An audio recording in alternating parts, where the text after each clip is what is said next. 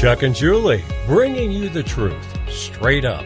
I'm Julie Hayden, and I'm working at... An Emmy-winning former investigative reporter, a highly successful trial attorney, and publisher of a major Denver area newspaper. They've been partners as talk show hosts and in marriage, as parents, for over 10 years, providing thought-provoking information, opinion, and entertainment live, local, and interactive. Everyone's voice is always welcome on the Chuck and Julie Show. Well, hello, everyone. Chuck Bonnewell and Julie Hayden, the Chuck and Julie Grassroots Show, Truth Straight Up. That's right. The show brought to you by Mountain West Wellness Advanced Acupuncture and Chinese Medicine. Chuck, coming to you live from the world headquarters of the Glendale Cherry Creek Chronicle. I'm coming to you live from the world headquarters of the Chuck and Julie Show. Hey, our first guest today is Mark Tapson. He's with the Shillman Fellow on Popular Culture with the David Horowitz Freedom Center. Had a great story in Front Page Magazine that I wanted to talk about. About cannibalism. Yeah, they don't just want us to eat bugs. Now they want us to eat other humans. Hey, Mark, thank you for your time and for your great column. Thanks for having me. Yeah, I mean, I was thinking crickets was bad, but I guess now there's going to be a section at Whole Foods that's like your recently deceased neighbor or something like that. Why don't you? Well, why don't you pick out the family member that you'd most like to know and eat. Exactly. Well, you know, just when you think that you can't be surprised or shocked anymore by where the left is headed, they come up with something new to gross you out or shock you. And this happens to be cannibalism. Now, I admittedly, I'm trying not to push the idea too hard there that they are openly advocating for cannibalism. I was being a little bit provocative with the title of my article, having to do with the normalization of cannibalism, but there is something weird going on here that suggests that the left is beginning to lay the groundwork for normalizing the practice of cannibalism. And I based this on a couple of articles that appeared recently in a British science magazine called The New Scientist. Excuse me. And you'd think, okay, well, it's a scientific magazine, so they must be neutral and, objective and scientific, and there must be something to this.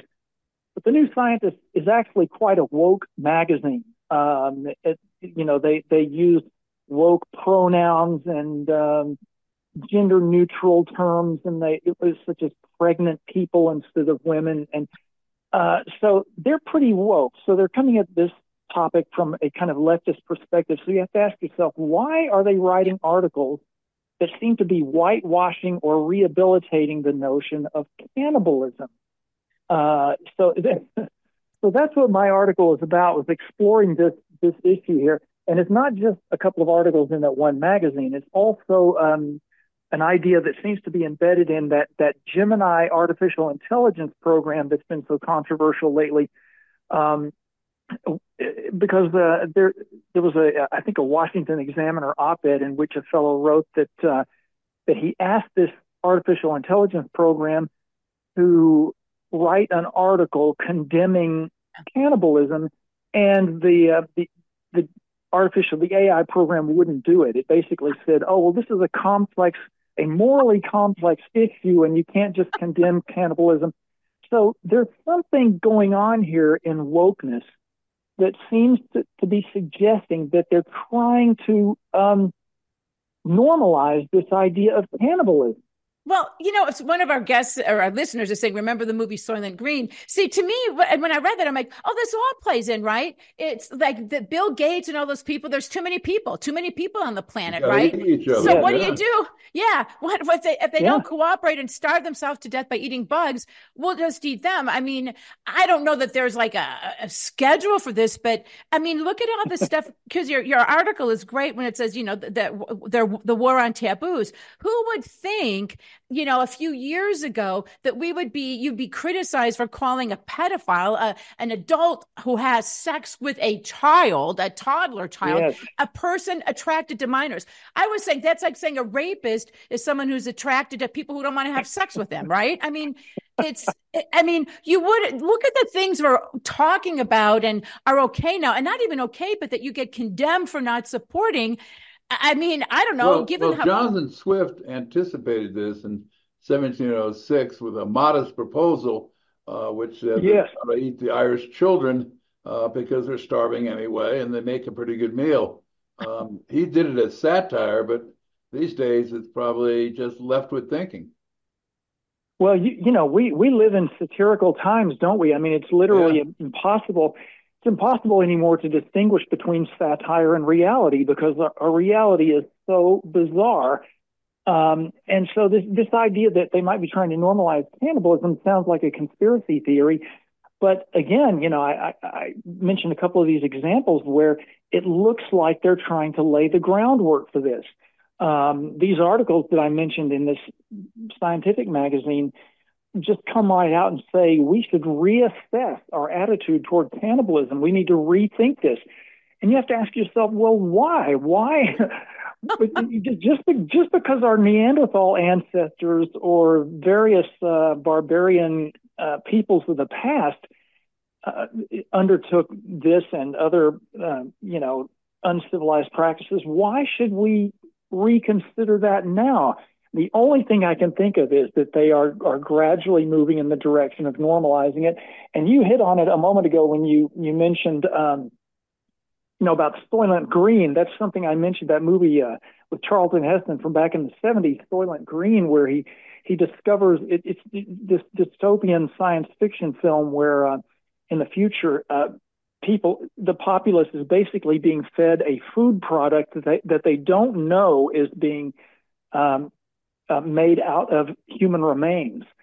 And you have to wonder, is that where we are headed now? Because all of these transhumanist elites like the World Economic Forum, they have plans for the future where they, you know, where they want to meld the biological and the technological, and there will be this class of people who do that, and they'll be like gods, and the rest of us will be, as they themselves put it, useless eaters.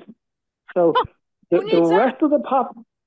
rest of the population will be essentially pointless and will just be kept,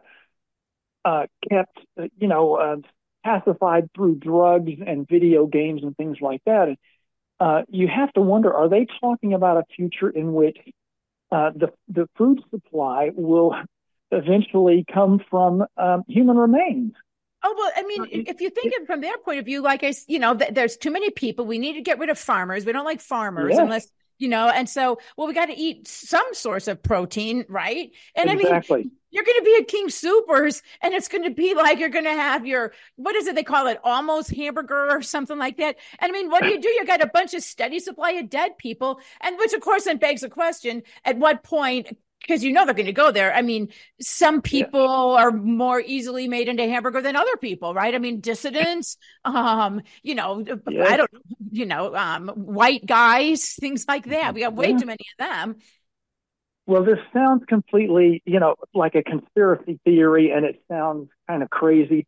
But as we have seen over the last couple of years, everything that the left denounces as a conspiracy theory has come to pass and is proven to be actually the truth. So conspiracy theories now are just glimpses into the future. They're not lunatic ideas. So, you know, we're kind of laughing about this whole cannibalism thing, but it's easy to see how that would fit into the plans of these Davos elites, like at the World Economic Forum. It's easy to see how that would be part of their plan. Well, you know, I was in a newsroom for 40 years and, you know, and as you know, you write for Front Page Magazine, right? And you don't just like, if I were to sit down to the meetings, I had this idea. I think that we need to reassess our look on cannibalism. And I want to do a story on that. I mean, there are people who go along and say, you know, that's a good idea. And somebody feeds me that idea. And normally, if you're a reporter, you don't just, or I imagine a scientist, you don't just wake up one day and think that, right? And I mean, when you write for Front Page Magazine, I'm assuming that there is some discussion and you get your ideas from someplace, right? So you're right. This is being fed up from someplace, it seems to me. Yeah, it just seems like it's bubbling up in a few places. And I suspect it will gradually become more and more of a topic of discussion. It's going to be a slow, gradual thing, because this is, they call it themselves the ultimate taboo, cannibalism, So it's something that'll take a while for people to become comfortable with even contemplating. But it just looks to me like they're laying the groundwork for it. It's very, very bizarre and unsettling. Well and here in Colorado, we're the home of the famous Alfred Packer cannibalist, who ate five people up on a mountain pass to survive the winter. And the judge, in sentencing him, judge was a Democrat, said, Alfred, there's 7 Democrats in Colorado, in this county, and you've eaten 5 of them.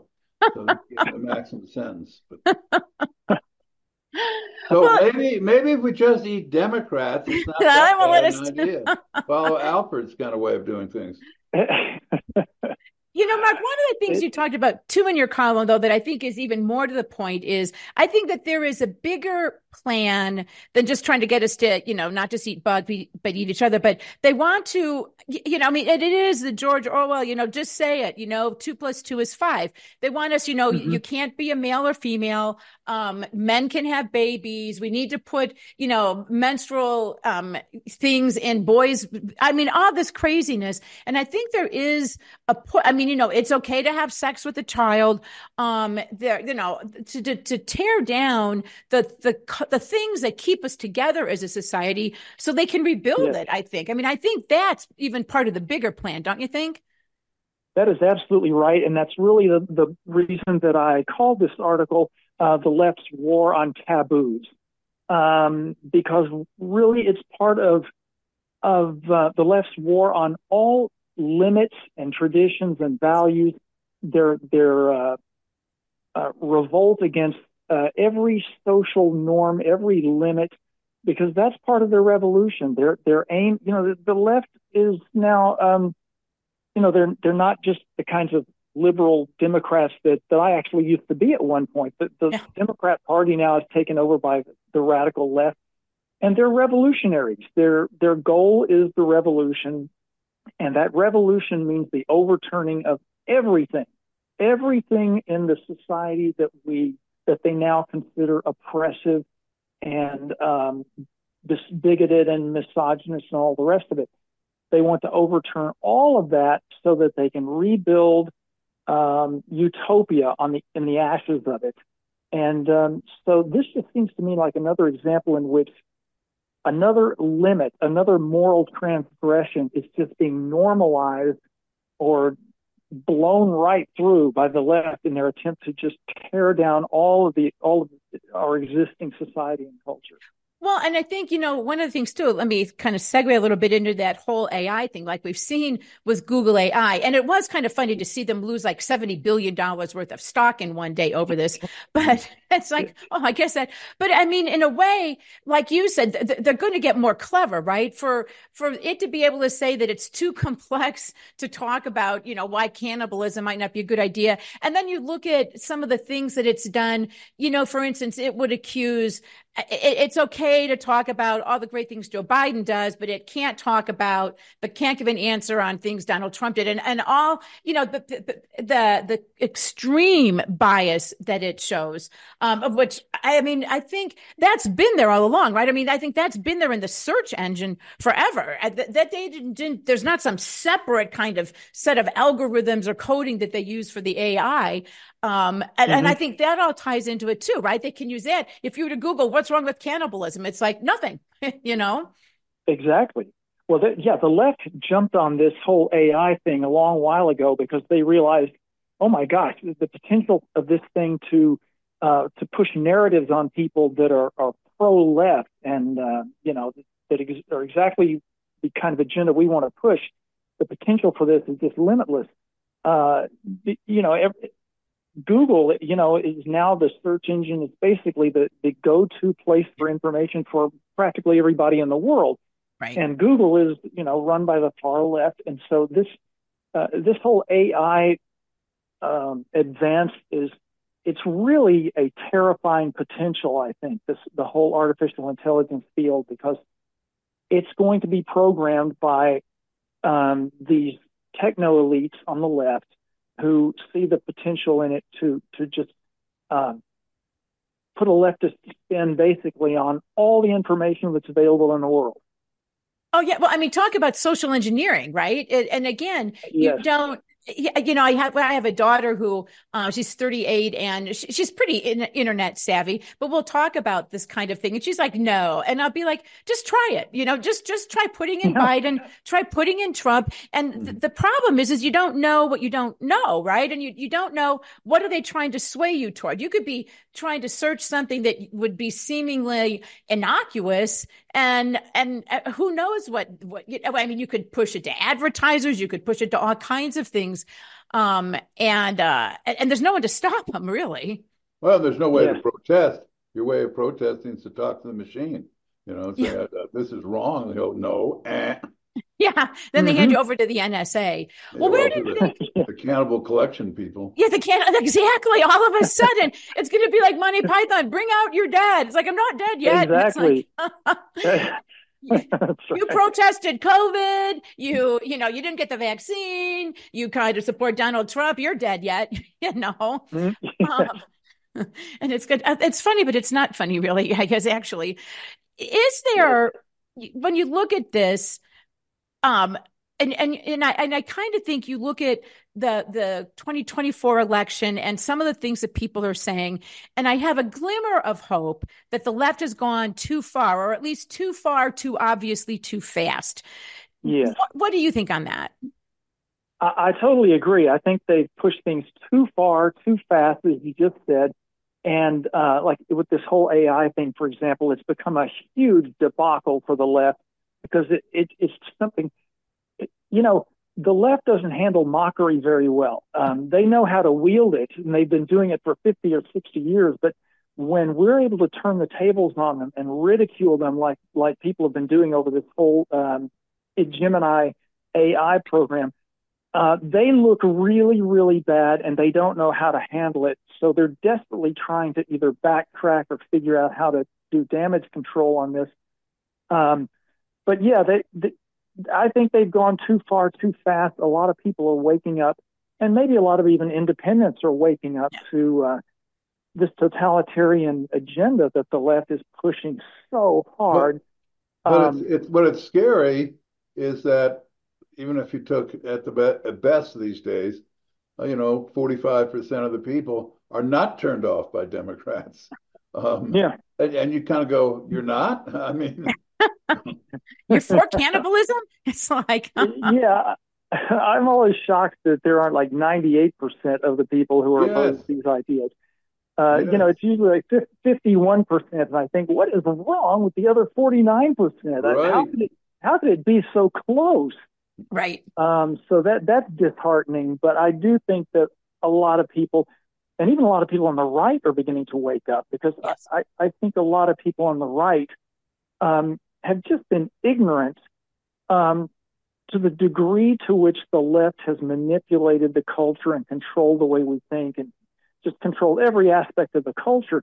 The right has been very slow to wake up to the degree to which the left is in control of our culture, the media, entertainment, you know, Hollywood and academia. It's taken a long time for the right to realize just how far the left has gone in those arenas which control the culture. Right. So we're the counterculture now. Like they used to call the Democrats or the left in the 60s the counterculture. We're the counterculture now. Well, and it we're the revolutionaries. And a little bit can help. For instance, in Colorado this week, there was it was a law that had to do with changing names, right? And saying that you can now change your name if you're a convicted felon, and you want to change your name. And the reason you want to change your name is because you're transgender, you can. So they were debating this.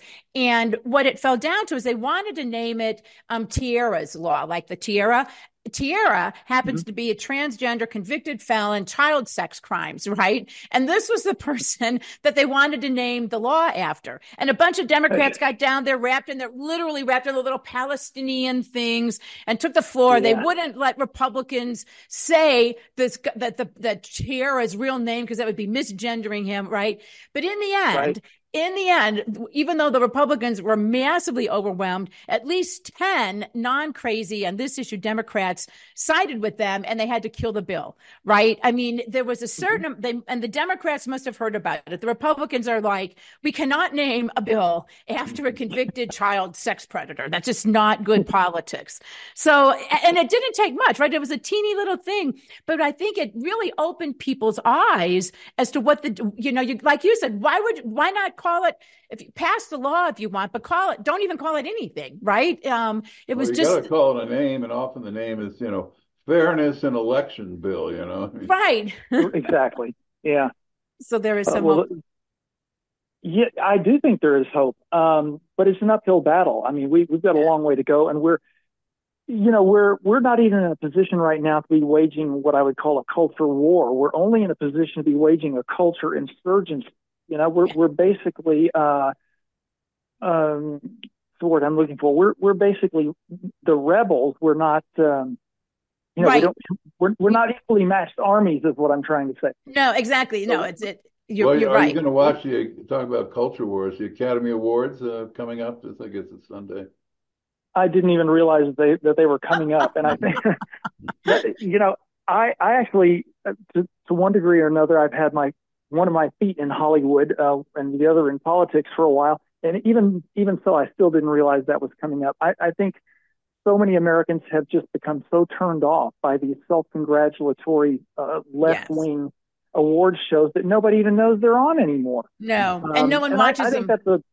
Exactly. I think that's a really positive sign, is that people are just abandoning this kind of blatant wokeness and leftist elitism.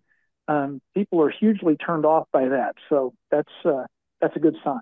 All right, well, Mark, thank you for your time. Thank you, Mark. It's been great having you. Yeah, we appreciate it. No, it's my pleasure. All right, thank you. Thank you. Mark Tapson with the David Horowitz Freedom Center. Check out his article. It's in Front Page Magazine. You know, I read that initially, Chuck, and he had a lot of great comments here. I was like, no. But then he cites it, and these people are like, you know, people misunderstand cannibalism. Yeah, it's like, it's the food source. Well, like I said, and then you start looking at, they're like, there are too many people. We can't have farms. So, you know, what a convenient way to get rid of people. So we got plenty of people. So. And you know, when we're pushing, like, you know, assisted suicide now, it's like maybe that could be from assisted suicide to the meat plan. I mean, exactly, to the grocery store. So, let me read a couple of the columns from Charlene. I'm beginning to think the Democrats we demonize are really just a small portion of America. Most of the ones in power and positions of influence. We need to call them something else. You know, Charlene, I don't know what would call them evil, but you're right. No, this is a small group of, I don't want to say small, but this is a powerful group of people, right? It's a powerful group of people that are pushing this. And the only thing we can hope is that enough Democrats wake up to stop it. But a bunch of other stuff we want to talk about today. We got Mitch McConnell going to resign, not soon enough. Chuck, obsessed with the Fannie Willis trial. We're going to play something from that. Here's the thing, guys. You got to love this. Denver destroying itself. The city of Denver is furloughing its own employees, giving them 0 hours. So it can illegally hire illegal immigrants. We'll talk about that. And then also Lauren Boebert, and I don't know that we'll have time. I just want to quickly say, so her son was arrested on some allegations of some misdemeanor, and then I think one felony vehicle thing. And you'd think it's all over the place. And I'm just like, so we got Joe Biden's son, Hunter, is a crack addict, a sex trafficker, financial fraud. Yeah, I mean, look at all the crimes. You know, look at all the crimes that he commits. And all of that's okay, right? Says, Joe, you got to get back home and take care of your kids. Exactly.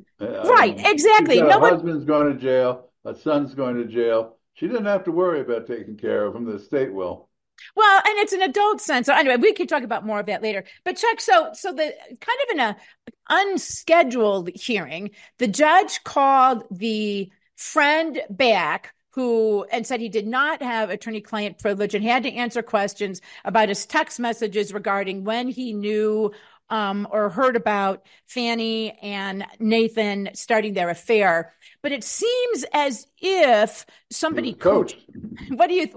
Your analysis here? Well, he was totally coached, and it was kind of fun to watch in that he would kind of go, I don't recall why I don't recall, because I don't recall what I don't recall. I mean, it got truly ridiculous, and kind of go, I just thought of that as speculation. They said, well, when you said this is good, and they said, when you put the line in that they met in municipal court and then started romantic affair in 2019, and all you corrected was saying it's not magistrate court, and it is. It said, yeah, the rest of it I didn't pay any attention to. So why'd you add it? Well, I don't know. I don't recall. Well, it said, yeah, I don't recall. I don't recall why I don't recall what I did. And so even CNN, and we're going to play a soundbite here, was forced to say, yeah, the guy's clearly a liar. They had one analyst, you're going to hear a little clip of him, who said, no, I don't agree with that. But if we could please play the Bradley testimony soundbite, Thomas. Well, Jake, I think what we just saw is 2 hours of preposterous, non-credible testimony from Mr. Bradley. Mr. Bradley is a lawyer. He's an officer of the court. He's testifying about events that are recent and important. And yet when it came to virtually anything of any substance, his response was, I don't recall, or I was speculating. And let's understand how this person came onto the radar to begin with. He was asked by the defense lawyers in writing, in a text, did the relationship between Nathan Wade and Fannie Willis start before the DA hired Nathan Wade? And his answer in writing was, quote, absolutely. And then on his own, he offered up specifics about when and how they met. He said they met at this particular CLE, continuing legal education conference. And today he said, well, I was speculating. That's ridiculous. Why would you make up out of whole cloth some specific place where people met? And when he was asked about why did you speculate, you know what his answer was? I don't recall. There's no way you can credit that witness. The question now, though, and you were just getting to this, is there a concrete enough conflict of interest made out here? I agree with you. I agree with Laura. The waters are very muddy on that. But the problem is the DA and Nathan Wade have now testified under oath that this relationship started after Mr. Wade was hired. And if that turns out to be false, then they have an even bigger problem on their hands. So, Charlie, you were inside the courtroom today. Do you agree with Ellie, and what stood out to you? And I censored him because he's an idiot. So now I want to hear that. I don't know. He was an idiot. He's like, but it gets to the question. And I have two thoughts on this. One is you never know what the judges are going to do anymore. Right. I think one thing yeah. Well, but now it's obvious they're going to do whatever they want to do. But I think in the PR war, this has been a huge victory for Trump. It has shown that the people, the DAs, when I mean the people, the DAs are clearly persecuting Trump. They're a bunch of idiots. They're doing it. So, I mean, I was reading, somebody's like, we have to consider maybe this is being done for political reasons. It's like, you think, and in that sense, whether the case goes forward or not, I think it's more likely that no one's going to care. Right. No, I mean, I think, I think he'll, but we're going to censor you for disagreeing. No, I'm kidding. Disqualify them. If he doesn't, I think it'll be one more kind of peg in the coffin of the judiciary. And people watch the things. Like you watch the Amber Heard case. I mean, you knew how it was going to come out. Or at least you thought you knew. And so same with Kyle Rittenhouse. And so the judge, if he comes out and says, well, Fannie was very, very honest. Nathan, no, not so much. So Fannie, you go ahead and keep on prosecuting the case. And, yeah. I mean, it would just be an outrage. Of course, the outrage about the judge saying that, $344 million fine on overvaluing assets that weren't overvalued. And I mean, how can you get any more outrage to the judicial system than already is? Maybe we could have them be for dinner, Yeah. It's like eat them for dinner, right? Hey, I see Jacob, you have your hand raised. Jacob, go ahead. I agree with Bill O'Reilly, and he said last night that ever since that murder in Fulton County with that college student, right, this is all going to take a backseat to her. There's no way that the Fulton County, even the whole state of Georgia, is not going to go for Trump now. This was, and this lady. You're talking about the Venezuelan illegal immigrant who had been arrested, deported, and then brutally murdered. Yeah. Oh, although didn't the mayor say, Jacob, the mayor said we got to be nicer to these immigrants. We need to treat them with dignity, even after. No, I'll make you a bet that in a couple of weeks, because Kemp is just livid about it. Right. Trump is just going to pardon Trump and said, "Get rid of this because we got bigger problems." And that's what's Kemp, not Jack Kemp. He's not going to do that.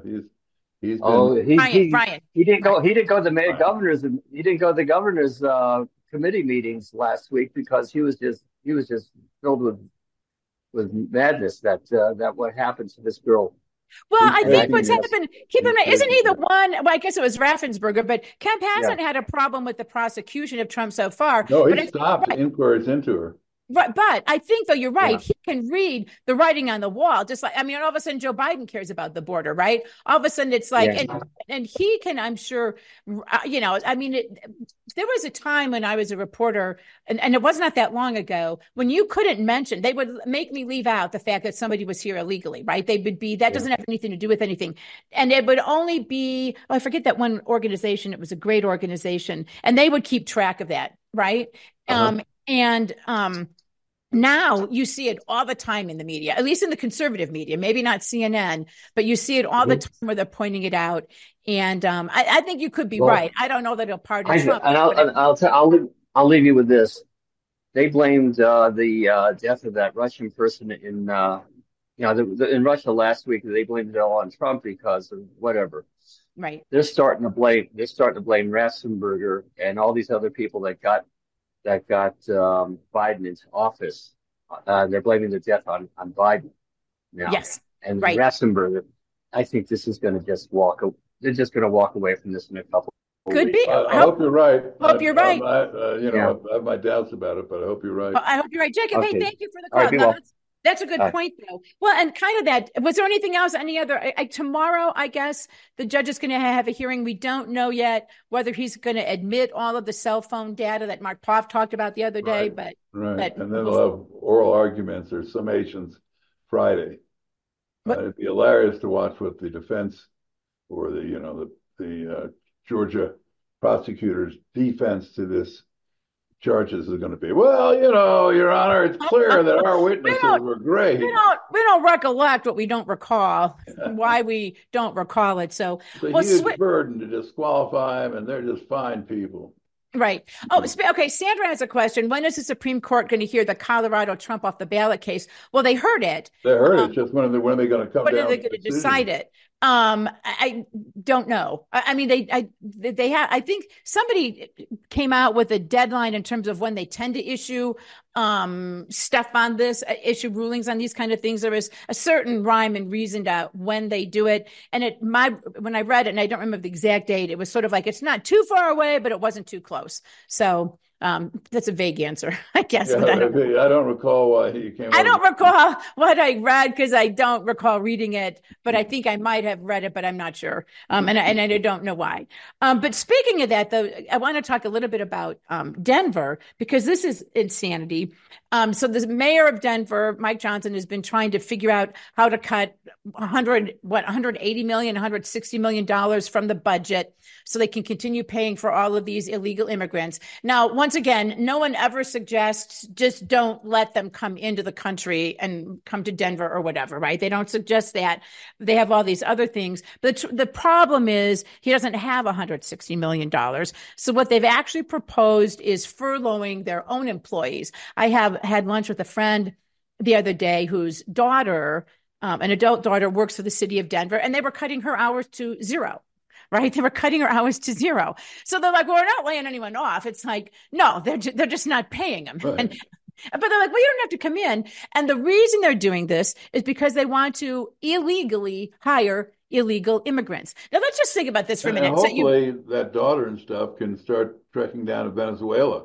Maybe they got a job there for her. Well, yeah, I mean, and you look at people, okay, so we're not talking here about doctors, nurses, teachers, high-tech people coming across the border illegally to come get jobs. I mean, so we're laying off the people at Parks and Rec, and we're going to hire a bunch of illegal cartel member, military-aged men to run Denver libraries and rec centers? I mean, how's that supposed to work, right? I mean, it's ridiculous. It'll work well. Yeah. But here is John Hickenlooper. Channel 9 did a story on this. And, of course, Senator, they think... Former mayor of Denver. Former mayor of Denver. And Channel 9, of course, is sympathetic to the whole thing. But here's what he had to say about it. So if we could please play the Hickenlooper soundbite. I think at a certain point, if the federal government doesn't act, local communities are going to have to. They're going to have to figure out some way. It's out. You can work now if you're going to be in Aurora. If you're going to be in Arapahoe County, you're going to have a 6-month working permit. And if the federal government wants to come down and throw the book at us, we'll deal with the legal costs because people aren't being left with any other choices. I'm told that the city of Denver considered this a very high-risk option. The University of California was considering a similar option to hire undocumented students, but when the Biden administration signaled that they would sue them, they stopped. That's under a Democratic president. If Trump wins the November election, Kyle, that increases the risk even more. The city sees that as an even higher risk option come November. Yeah, exactly. The idea is if the Biden administration is warning against this, then it would be a certainty that this would be one of the actions that a future President Trump would take because past President Trump threatened to take any funding he could away from so-called sanctuaries. Exactly. And the question that everybody's asking is, where do we go from here? Option number one was Congress passed something. Option number two that Denver was looking at was having the president take executive action. That looks unlikely. So here we are at option potentially number three. We don't know if the city's willing to do. Okay, hello. I'm going to just offer option number four, and that is stop letting unemployed military-aged, cartel-aged men come to Denver without a job. Right. I mean, it's just ridiculous. Why is it, Chuck, the Democrats, it never, are you looking for the answer there? I'm looking for light. Where I have to have a screen so the light doesn't completely control me. But there you go. But I mean, doesn't it strike you? I mean, the Democrats on Channel 9, none of them suggest, I know, maybe we shouldn't be a sanctuary city, right? That's not an option. And they're talking about spending more money to defend an illegal activity by the city that they already don't have enough money, so they're fooling those. Oh, so they're not going to pay these people? I mean... Right. Here's the thing. I don't get why. So if I'm like an American citizen, city and county of Denver employee working at the library, a trained librarian, mind you, who speaks English and knows my way around the library and the Denver library system. So they're going to furlough me and not pay me because they don't have enough money to deal with the illegal immigrant crisis. But we are then going to pay the illegal immigrants? Yes. It'll all work out. Do you think...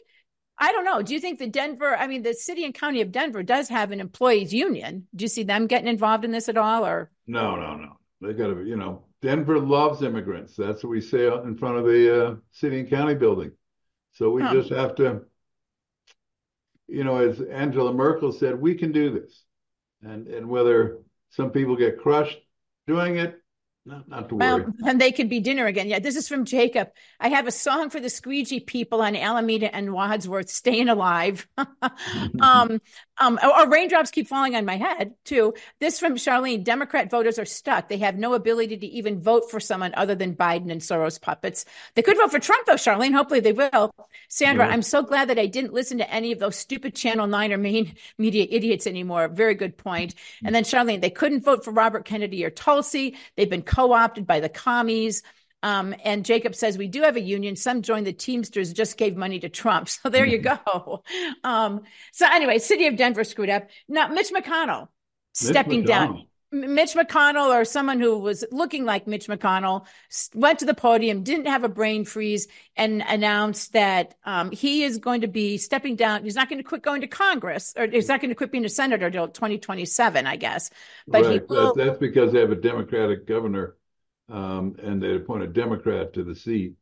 Well, and he also has a lot of insider trading that he can do between now and then, too. That's true. He can stay at his desk and do insider trading and make a few more, and Elaine Chao can right dash in, and but he's not resigning his speakership or his minority leadership until November, and then after that he'll be around for another 3 years of excitement and fun. What do you make of it? What do you think his reason? Why announce it now? And why do you think he's clearly been a rhino, and an open borders rhino establishment swamp creature.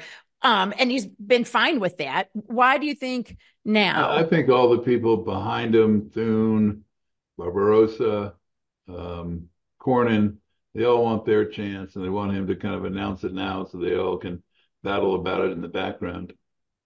Who do you think it's going to be? Or do you Rand Paul? Some establishment hack. Yeah. Or maybe Scott from South Carolina, some buffoon.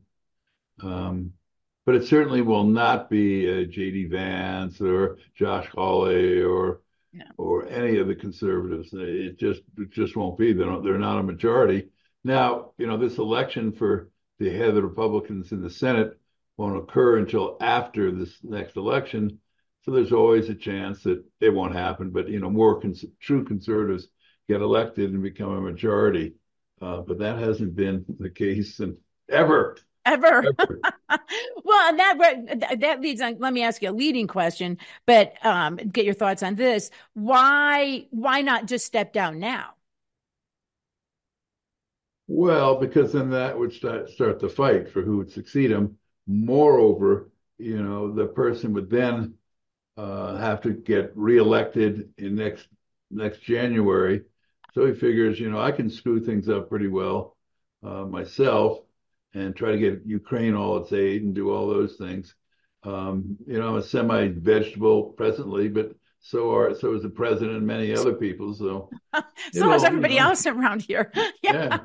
Well, that's my thinking there too, that you're right, that the main reason is he wants to be able to control the flow of money to Senate candidates, right? And he wants to be able to make sure that they keep the conservative candidates, and he doesn't even remotely want to risk that, I think.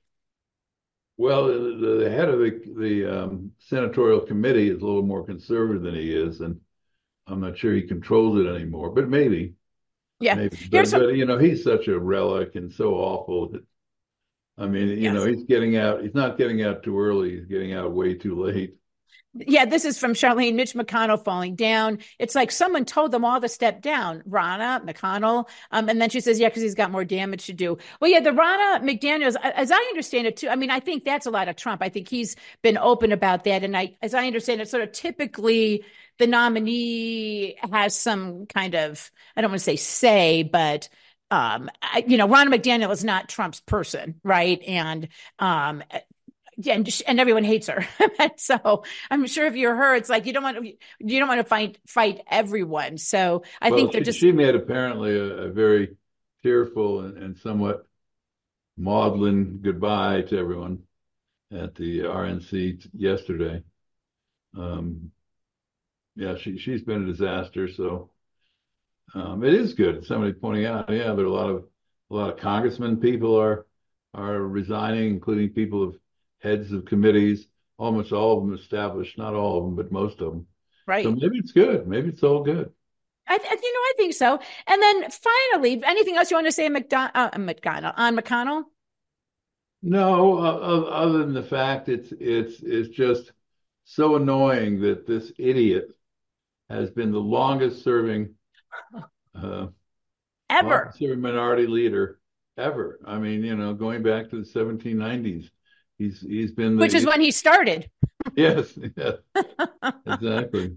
All right. And so then now finally, I do want to talk about a little bit. And if anybody feel free, raise your hand or we have plenty of time here to read the chat things on Lauren Boebert. Initially, we were critical, I was at least, of Lauren Boebert switching districts. But in the end, I think that just fortuitously, that ended up being great, right? Because then it opened up CD3, it opened up CD4. So we've got Dave Williams in CD5, we've got Lauren Boebert in CD4, and Ron Hanks in CD3. Three great grassroots. Say what you want about Lauren Boebert, but we know where she is. She stands up for the president. She stands up for everything that we agree with. And she doesn't just talk, right? She does it, which is why I think they're trying so hard to destroy her. And her family certainly isn't helping her. But it did just annoy me when I was reading today this story. Okay, so her son, her 19-year-old son, was arrested. Apparently, at least when we went on the show, had not made bond yet, which is kind of interesting. It sounds like there's been a series of vehicle break-ins in the Rifle area. And he seems to have been arrested in connection with that, and had a fake ID, I think contributing to delinquency of a minor, which who knows what even that might be. But you'd think it's front page news everywhere, right? Even on Fox, right? It's like, so if you have any, and I was just like, and then I was, all these people were saying she needs to step down to go take care of her family. And I'm like, okay, no one ever suggested that Joe Biden stepped down to take care of Hunter, right? I mean, and you look at Hunter, was this bad if this kid did it? Yes, this is a bad situation, right? But you got Joe Biden's son, Hunter. I mean, he's a drug addict, literally saying that he, if he stays sober, democracy is saved, right? A sex trafficker, you know, suspected pedophile. Look at all of the financial crimes he's been involved. I mean, you just go down the list of things, and somehow or another, we're not supposed to talk about that because he's a victim. I mean, it's just, they just want to destroy Lauren Boebert, I think, and they're going to, you know, I hope she doesn't step down. I hope she ignores all of those people and understands that they're just trying to do it because she's effective. I mean, I don't know. What do you think? Well, I agree. You know, the only other really conservative in the whole race is Ted Harvey, and he doesn't seem to be catching on at all. So are we going to get, you know, a Holtorf or a Sonnenberg or Deborah Flora or any of the other ones? I mean, you know, Lauren Boebert, at least, is a MAGA person, will remain a MAGA person. She has a screwed up personal life. Okay, well, so do most of them in Congress have screwed up personal lives. Well, yeah. Look at Nancy Pelosi's husband. That all went away. What the frick was that about? And from Charlene, the more they tried to take her out, who arrested him? I think it was Rifle Police. A concerted media effort to take her out. Exactly. Even among conservative media. And, you know, to me, it's just, I don't understand. I just think people need to, like you said, if having a complicated personal life was in any way, shape, or form, you know, disqualifying you to run for office, there wouldn't be very many people who could run for office, right? And again, right. just it's like, you know, Hunter Biden, you know, I mean, that's Russian disinformation if you say anything bad about his stuff, right? Right. But Lauren Boebert, all of a sudden, it's front page news that her son is arrested for some misdemeanor, and again, somehow or another, Hunter Biden's in there too. Well, yes, but I mean, it's nothing compared to what Hunter Biden does, right? Oh, yeah. Did and does. And Joe Biden is defended and is praised for saying, I'm going to stand by my son, right? Lauren Boebert basically is told, no, you need to drop out of the race. So that's just a psyop, I think. It's a concerted effort and to destroy her. And I think hopefully she won't, because I think she was leading in some of the straw polls. Yeah, one of the straw polls she did win, and Sonnenberg finished last, which is good news.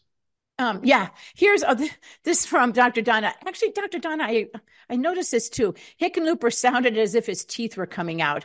No. I thought he sounded kind of odd too. I don't know. I have off days talking on camera, so I won't say that, but I also thought John Hickenlooper sounded. Well, his mouth was moving a lot.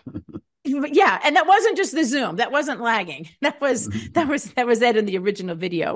Okay. That's going to wrap it up for us today. Thanks to everybody on Zoom. Great guys at BBS. All of the folks who check us out on Rumble and Podbean and chuckandjulie.com. Everywhere else you can find us. Wherever you can find us, actually, we're everywhere but YouTube. We're not on YouTube. Yeah, other than YouTube. We're not on YouTube. We refuse to go on YouTube. The only thing I know we have coming up on Friday, we're still going to get to the Do Better Denver Twitter account. It's just been so busy. We'll have Chuck's analysis of the Fannie Willis thing. And I found... This would be great. And we may have to have live showing the Fannie Willis arguments while we're on and I'm giving commentary. Okay. If we could figure out how to do that. I can do that. All right. And on top of that, I found for Party Friday a great video from Italian TV on Joe Biden. Yeah, that's pretty funny. So we'll see everybody. Have a great Wednesday. Take care, everybody. See you Friday.